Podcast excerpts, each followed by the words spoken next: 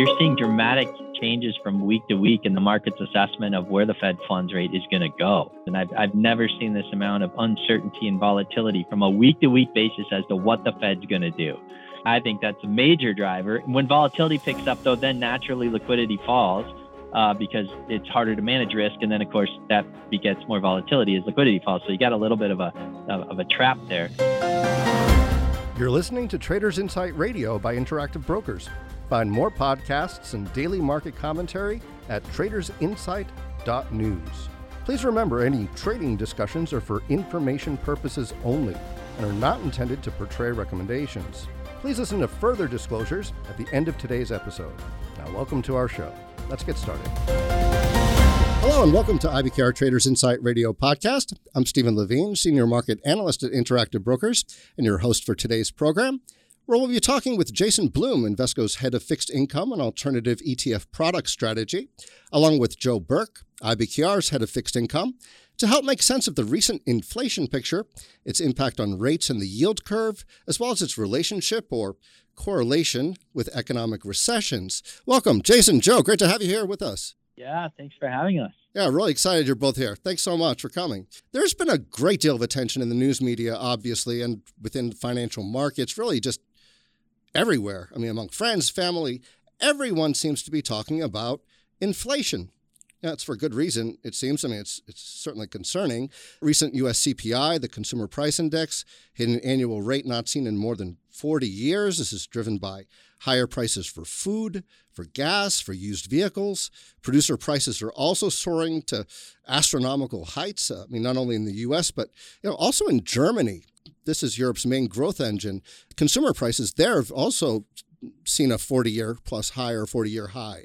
So there are a lot of questions here. So I thought we'd just dive right in and ask you, Jason, first, uh, if you could help us understand exactly what is inflation? How did we get here? And, you know, is what we're seeing purely a consequence of, say, decades long plus accommodative central bank monetary policy and fiscal spending? Or are there other factors at work here? So yeah, I mean, at the most basic level, you know, inflation, and obviously there are different ways to calculate it, and people argue over the best way to calculate inflation. But at the end of the day, it, it you know, CPI, for example, the Consumer Price Index uh, that everyone sees in America, is really an attempt to to measure, you know, how much does it cost this year versus last year, uh, right, to purchase a basket of goods of the same quality, yep. right? So um, now, if I if I am able to buy a laptop this year with double the processing power of a laptop last year, but it costs more, that might not show up as inflation because I'm getting more, right, for for for each dollar. But at the end of the day, you know, this year versus last year, what does that cost? And um, I, I, you know, it, this year versus last year, including food and energy, um, we're looking at, you know, last month eight and a half percent inflation rate. So the same basket of goods costs eight and a half percent more uh, than it did a year ago, which, as you mentioned, uh, is a high that we haven't seen since the 70s. Yeah, it's incredible. I mean, and what really what drives this? I mean, what drives yeah. inflation to yeah. these levels? Well, you know, I really don't think that it is the the culmination of that de- this decade of easy money that we've had because really for the first 8 of the last 10 years, the Fed was not actually able to get the inflation that they were wanting to get. Inflation was a little bit lower than what they considered to be a healthy level of inflation. And, um, and, and so really, I think that we flipped economic regimes during the pandemic. When you look at the federal, uh, the Federal Reserve stimulus that they injected into the money supply was triple the stimulus we had around the financial crisis, right? Yeah, put yep. this in proportion, unprecedented. Uh, the fiscal stimulus that came from the United States government to try to support the consumer while the while the economy was forcibly shut down for a few minute, minutes uh, was tremendous uh, on a scale that we've never seen before. And um, and, and the, the government kind of ran a little bit wild with that. You know, we got another multi-trillion dollar stimulus package in um, 2021 when the a lot of people were getting back to work um, and the consumer was already flush, yep. and that resulted in now and also the to the extent that the pandemic uh, restricted access to services, everyone pivoted their spending to goods, right? So mm-hmm. we got all the stimulus coming at the same time that the demand for goods made a, a gapped higher by 20% uh, in a global supply chain that probably couldn't have handled that to begin with. was being hobbled by COVID disruptions, you know, it was a recipe for higher prices. And so, um, yeah, so I, I would though, I would though kind of look at the last couple of years and the um, on the unprecedented intervention by government um, that is is likely the cause of what we're seeing now.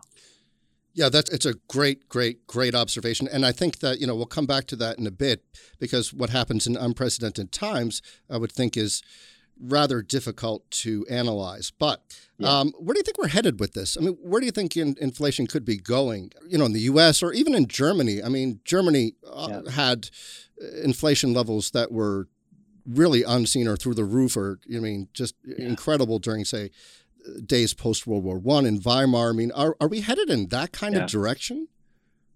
Um, no, I don't think so. Uh, we are seeing uh, headline numbers, right, that are, uh, uh you know, getting into that territory that we saw the, during those different periods in time, but they're really happening for very different reasons. And so, um, and, and even if you look at inflation in the United States, I kind of ran through, you know, what happened during the pandemic that initially jolted inflation to higher levels. And what you're actually seeing now is that goods inflation, as the Fed expected, has actually started to abate unfortunately, it's passing the baton to some cost push inflation that's being caused by the commodity price shock yeah. to the global economy. A lot of the inflation you're seeing in Germany isn't the result of an overstimulated economy from the demand side. It's cost push inflation from the, the enormous increase in materials and energy costs that they've seen there. And unfortunately, that looks to be a fairly sticky dynamic given the war in Ukraine and the impact that's having on commodities. Yeah, yeah, I've seen that. I've also seen it attributed to supply constraints because of COVID, and we've heard that a lot. We've heard supply constraints yeah. a lot, and I don't know if that's something. It seems to be something that Germany obviously is also contending with, and could be a reason for their higher prices of food, for example. Yeah, I mean, it did start to feel like that that excuse was wearing out, but it's true. We just saw another round of lockdowns in China, yep. 40 million people at a time in Shanghai, where they make so many of these goods. It, it makes sense. Like, you know, the truck drivers can't drive the supplies of the factory. The factories are shutting down, and you know that reduces supply and keeps prices higher. So no, it is a legitimate um, um, explanation. Yep and hopefully as we hopefully we emerge from covid this year we see uh, hopefully another variant doesn't make the rounds. Uh, but if, if we do emerge from this then you would expect in the second half of the year for goods inflation to to soften. To subside a bit. Yeah. Yeah. And since you're both in fixed income i'd love to get your your thoughts on how the fed is combating inflation with monetary policy. I'm sure you have your eyes on what the Fed is doing. Joe, maybe I start with you uh, and what you think what you think the Fed is doing, if it's effective, or you think it will be effective in combating inflation going forward? Well, interesting question. Thanks, Steve. Um, I think the um, you know it's it's clear that they're they're paring their balance sheet for one, um, and they're starting to do some rate hikes. It's it's really unclear um, as to you know how many how many hikes we're going to have. And every day it seems to be a different story. you know, just a few um, a few months ago we talked about you know 25 basis point hikes being uh, you know being the, the the approach that the Fed would take, and it would be very incremental and gradual. And now uh, you know 50 basis points is sort of baked in for the next three meetings. And uh, there was talk of a 75 basis point hike, which brings us back to 1994. so, you know, it, it's unclear how far they, they will go or need to go. Um, and then I think, you know, they need to balance that with um, with the potential that if they do end up slowing the economy, what does that do to consumer spending? They could, if if higher rates lead to a slowdown in the economy, which leads to a quick slowdown in consumer spending, we could be in a world of hurt there with with high rates and no growth. So, uh, I think it's it's very much a balancing act at this point, and I um, and I, I don't know. I, I, I, think the external factors are are also at issue.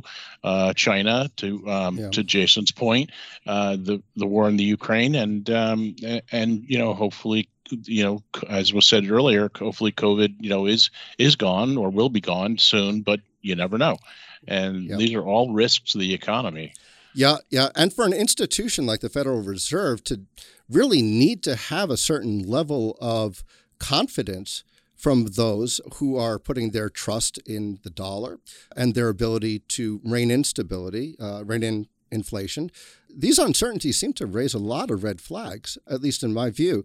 Jason, what do you think? Do you think that they'll be effective enough at combating inflation? Or are those uncertainties something that you think will ultimately destroy a great deal of confidence?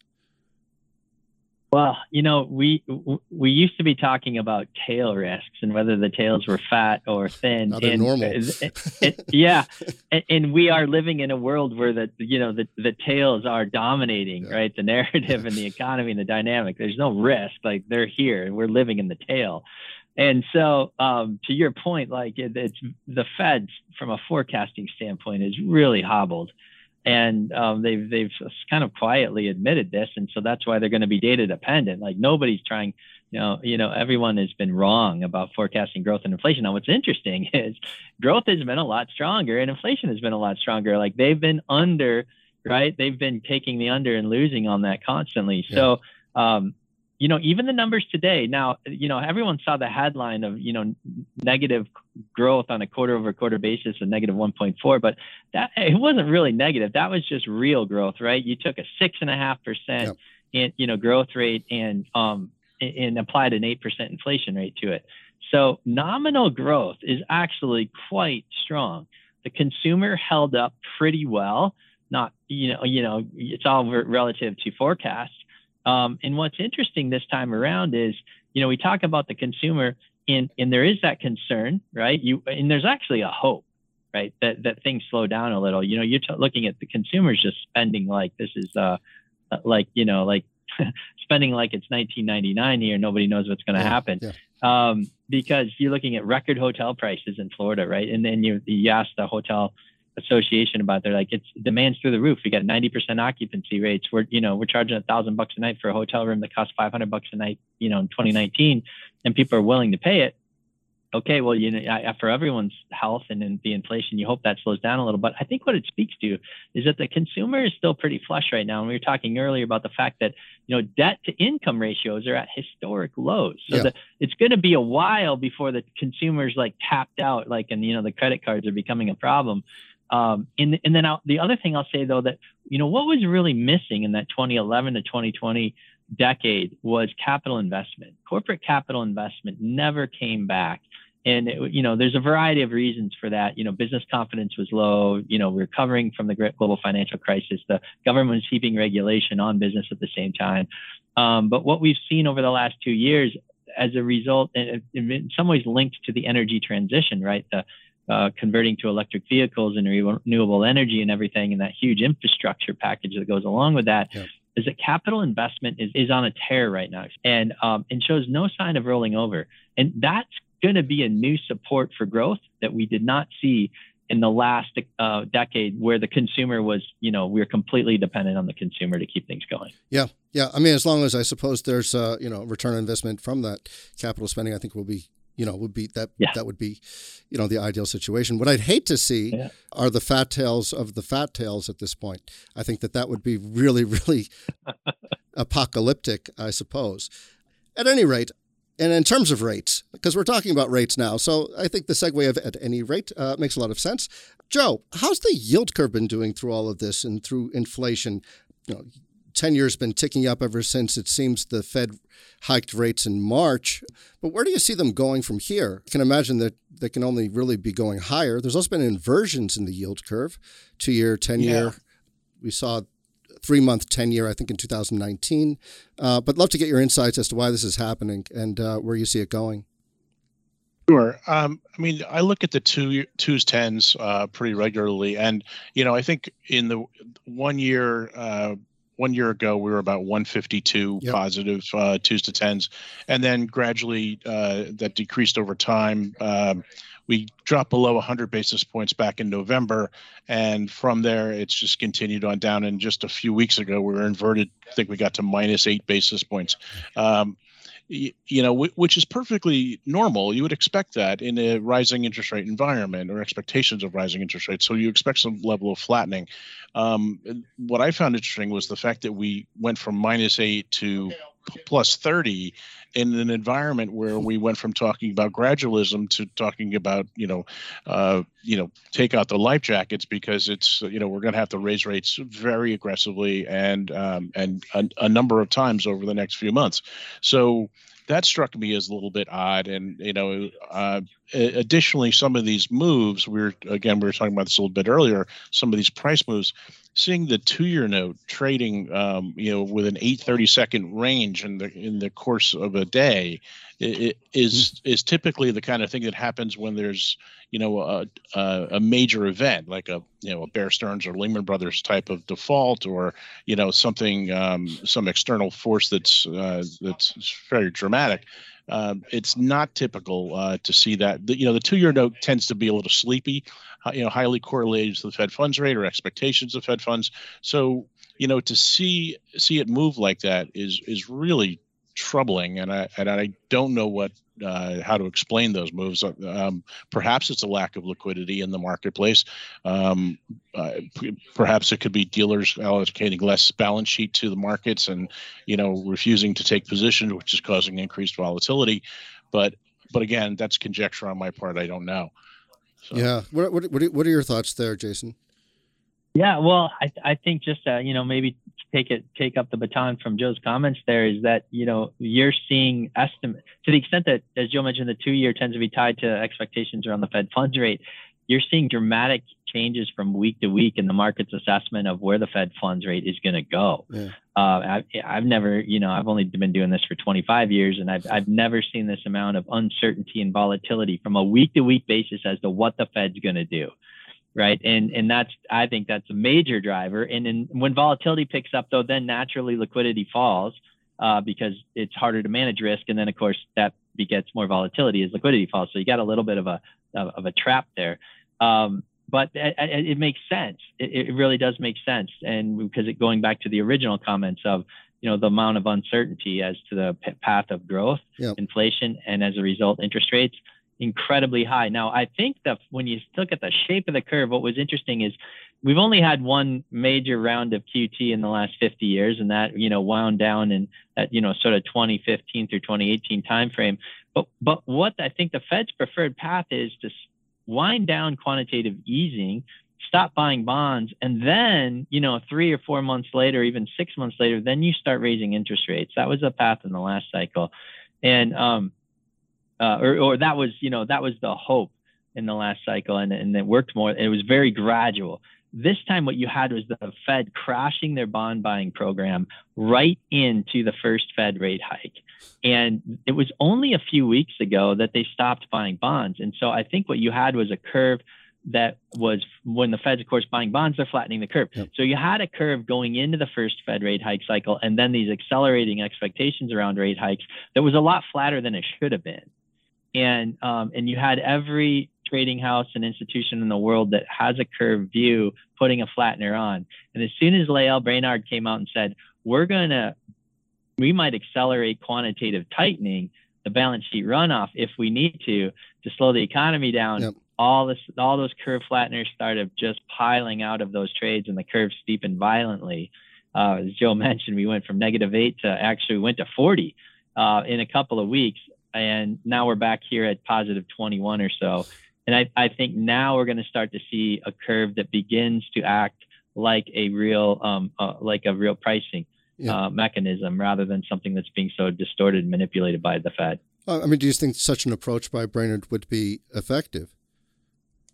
Oh yeah, I mean to the extent that they want to slow down the housing market, yeah, sure. You, you, you know, we're already at five plus in mortgage rates, and what were we at three a couple of months ago, three or four months ago. So um, yeah, that that will be effective, uh, especially as it relates to housing. Joe, what do you think the ten year could go, say halfway through the year or by year end? My guess is somewhere in the three and a half to four range. I mean, I think we would struggle to get past four. And you know what, what I was alluding to earlier uh, regarding consumer spending is if these higher rates impede uh, slow down consumer spending, then I don't see see it going much past four uh, at all. I mean, I, I I I read this week that um, one of the economists from uh, Bridgewater uh, was looking for uh, the 10 year to go to, to four and a half. Um, I think that's aggressive, but you never know. So let's turn this into a corporate bond story then. With rates going higher like they are. When I was covering corporate bonds, and I was doing this for quite some time as a journalist, I was recognizing that there were a lot of overseas buyers of corporate issuance that they were either coming from negative interest rate environments or they were just basically on a hunt for yield. Yeah.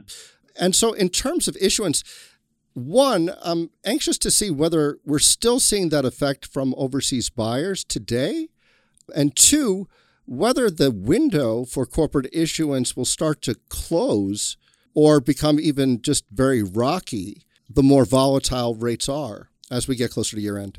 So I like to watch the 10 year bond yields to see, you know, where is relative value, you know, US versus Europe. Yep.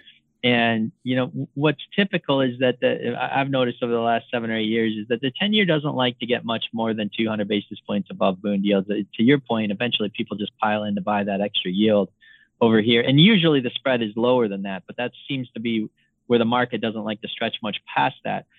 So now bond yields have gone from zero to 90 basis points in literally a several in a couple of weeks, a month and a half or so, and that, that's an incredible move in rate. So if if bond yields continue to move up as you would expect, as Europe you know confronts this, it winds down possibly their asset purchase program later this year, then I think that gives you the leash to go right to where Joe mentioned, you know, go to uh, to four percent in the 10 year.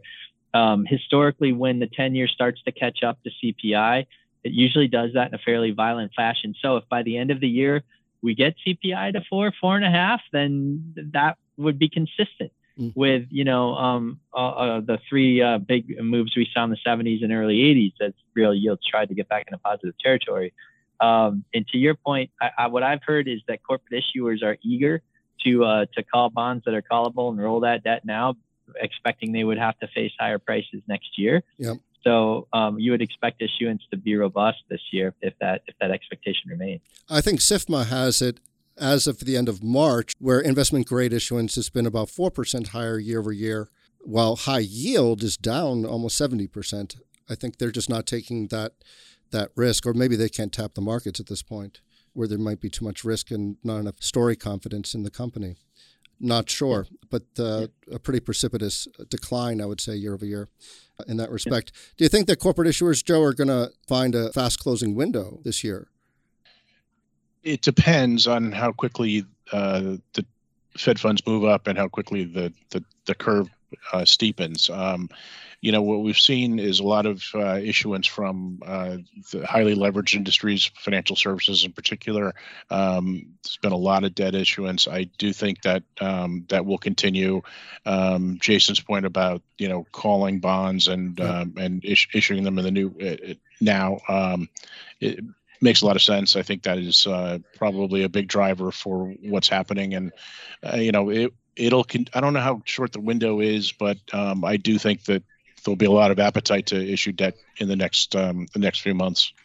Yeah. Jason, there are those analysts that point to the yield curve inversions as being an indicator of a coming recession. I understand something like know, 12, 16, 18 months out from the time of the inversion. But do you think this type of analysis, I mean, you mentioned an unprecedented environment in terms of fiscal spending. Do you think that this type of analysis, not only because of the fiscal spending, but also because of the unprecedented monetary policy backdrop, do you think that those kinds of analyses about inversions still hold any kind of real substance? I mean, can we really rely on any historical statistics or analyses when we're in that fat tail, as as you said? Yeah, no, I think that in maybe just sort of expanding on the point I made earlier is that if we get into this environment where the Fed leaves the curve alone, essentially, right? in the market, it, be, it, and it becomes a real market-based pricing pricing mechanism.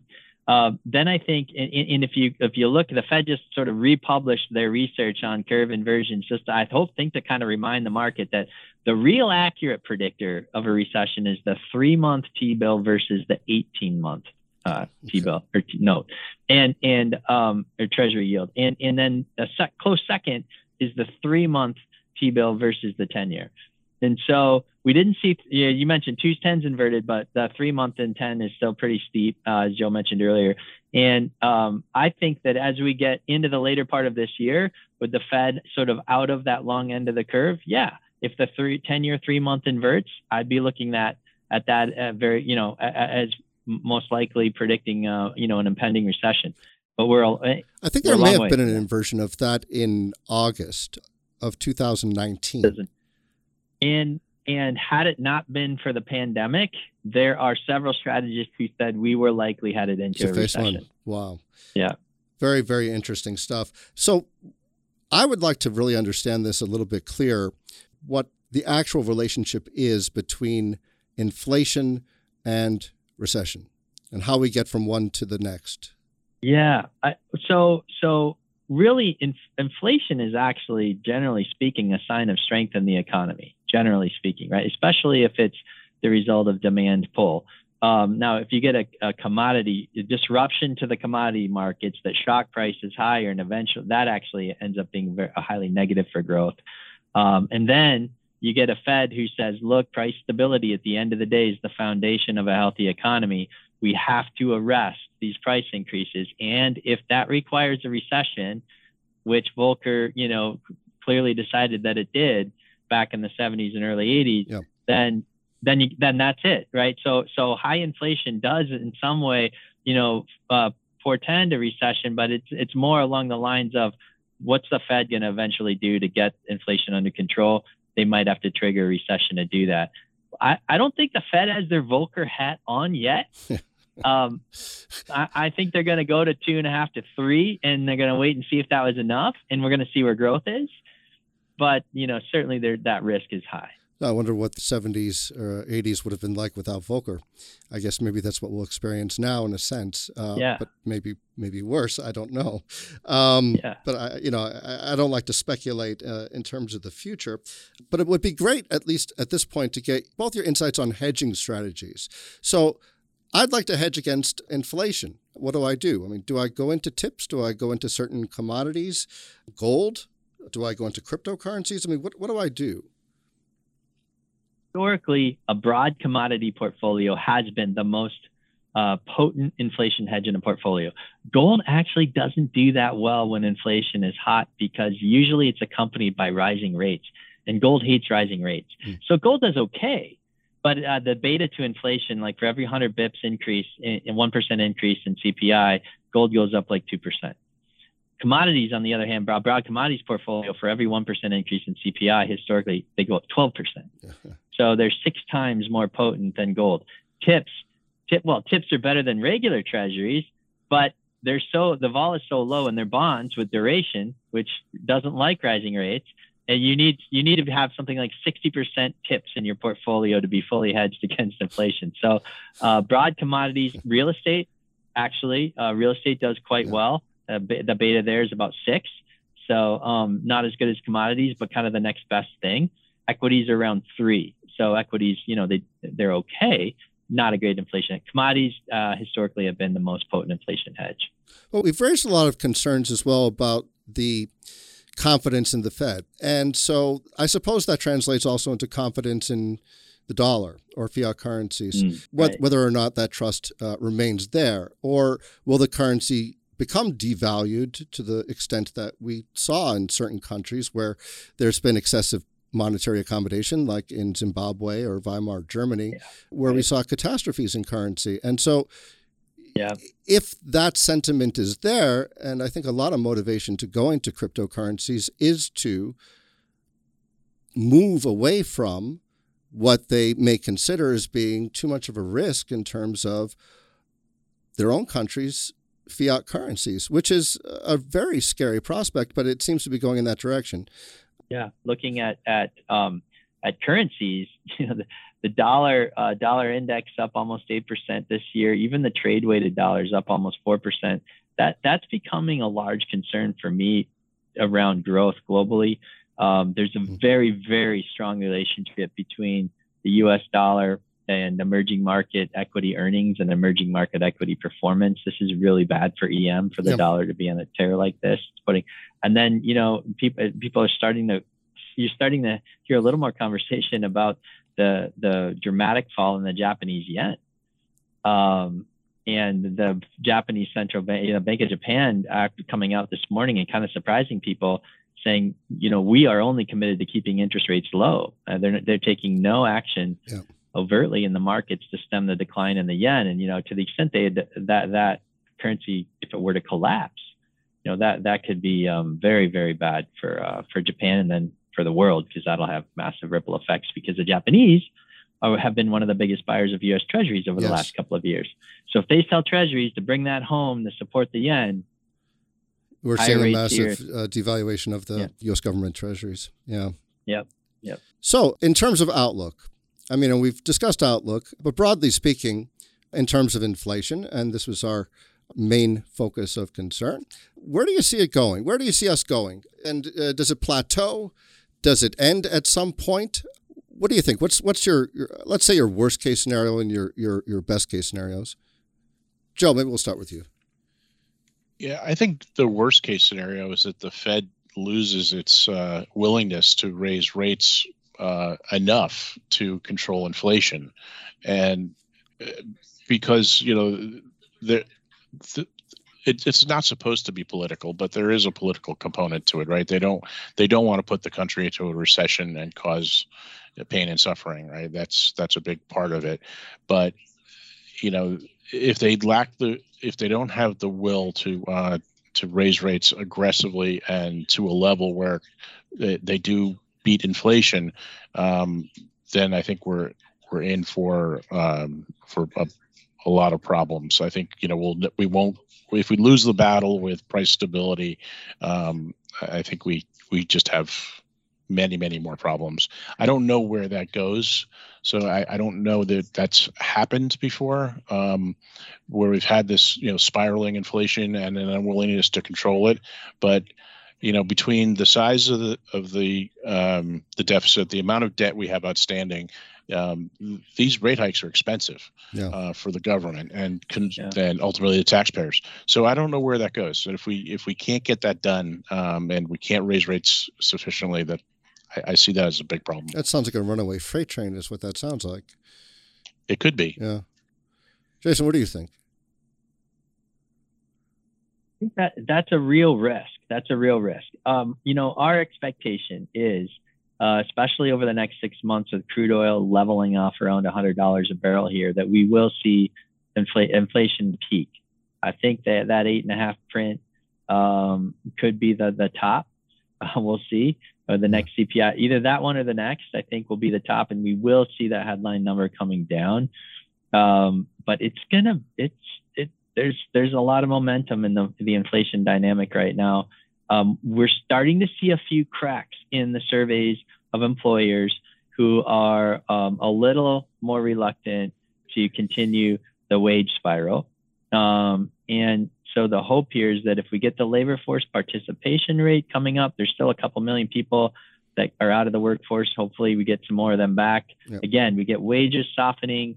Um, the the consumer kind of wears themselves out here with with their vacation spending over the next few months. The hope is this all comes back to earth uh, somewhat, but not not you know. But I I still think that you know I'd rather I, I would take the over um, if, if the forecast is 3% CPI by December, I, would be surprised if we get to that with the way commodity prices are going to go. And by the way, look for higher crude prices in the second half of the year after the SPR release has been spent um, and, and Russia production continues to decline. And that will then again sort of preserve that higher level of inflation.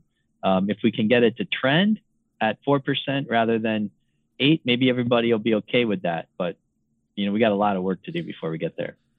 Well, let's uh, hope for the best, I suppose. Uh, yeah. at the end of the day, it's it's been really great. Well, this is a really really great conversation. Both of you, Jason, Joe, thank you so much for taking the time to do this. It's really great, and I hope you'll be, you'll be back with us. Love to. Yeah. Thanks for having us, Stephen. That'd be awesome. Thank you so much. Uh, and listeners can learn a lot more about inflation and rates in our daily market briefings at tradersinsight.news. There you'll also find a lot of great commentary from Invesco, as well as through our webinars at ibkrwebinars.com and more educational courses at tradersacademy.online. And until next time, I'm Stephen Levine. with Interactive Brokers. Thanks for listening to Traders Insight Radio. As always, there's more content at tradersinsight.news. And if you're interested in learning more about Interactive Brokers, visit ibkr.com. We offer more trading education materials such as webinars at ibkrwebinars.com, market related courses at tradersacademy.online, and quant related articles at ibkrquant.com. Futures are not suitable for all investors. The amount you may lose may be greater than your initial investment. Before trading futures, please read the CFTC risk disclosure. A copy and additional information are available at ibkr.com. There's a substantial risk of loss in foreign exchange trading. The settlement date of foreign exchange trades can vary due to time zone differences and bank holidays. The interest rate on borrowed funds must be considered when computing the cost of trades across multiple markets. Trading in digital assets, including cryptocurrencies, is especially risky and is only for individuals with a high risk tolerance and the financial ability to sustain losses. Eligibility to trade in digital asset products may vary based on jurisdiction. Interactive Brokers is not affiliated with and does not endorse or recommend any third party investment information, advice, services, or products discussed in this episode. The analysis in this material is provided for information only and is not and should not be construed as an offer to sell or the solicitation of an offer to buy any security. To the extent that this material discusses general market activity, industry, or sector trends, trends or other broad based economic or political conditions, it should not be construed as research or investment advice. To the extent that it includes references to specific securities, commodities, currencies, or other instruments, those references do not constitute a recommendation by IBKR to buy, sell, or hold such investments. The material does not and is not intended to take into account the particular financial conditions, investment objectives, or requirements of individual customers. Before acting on this material, you should consider whether it is suitable for your particular circumstances and, if necessary, seek professional advice.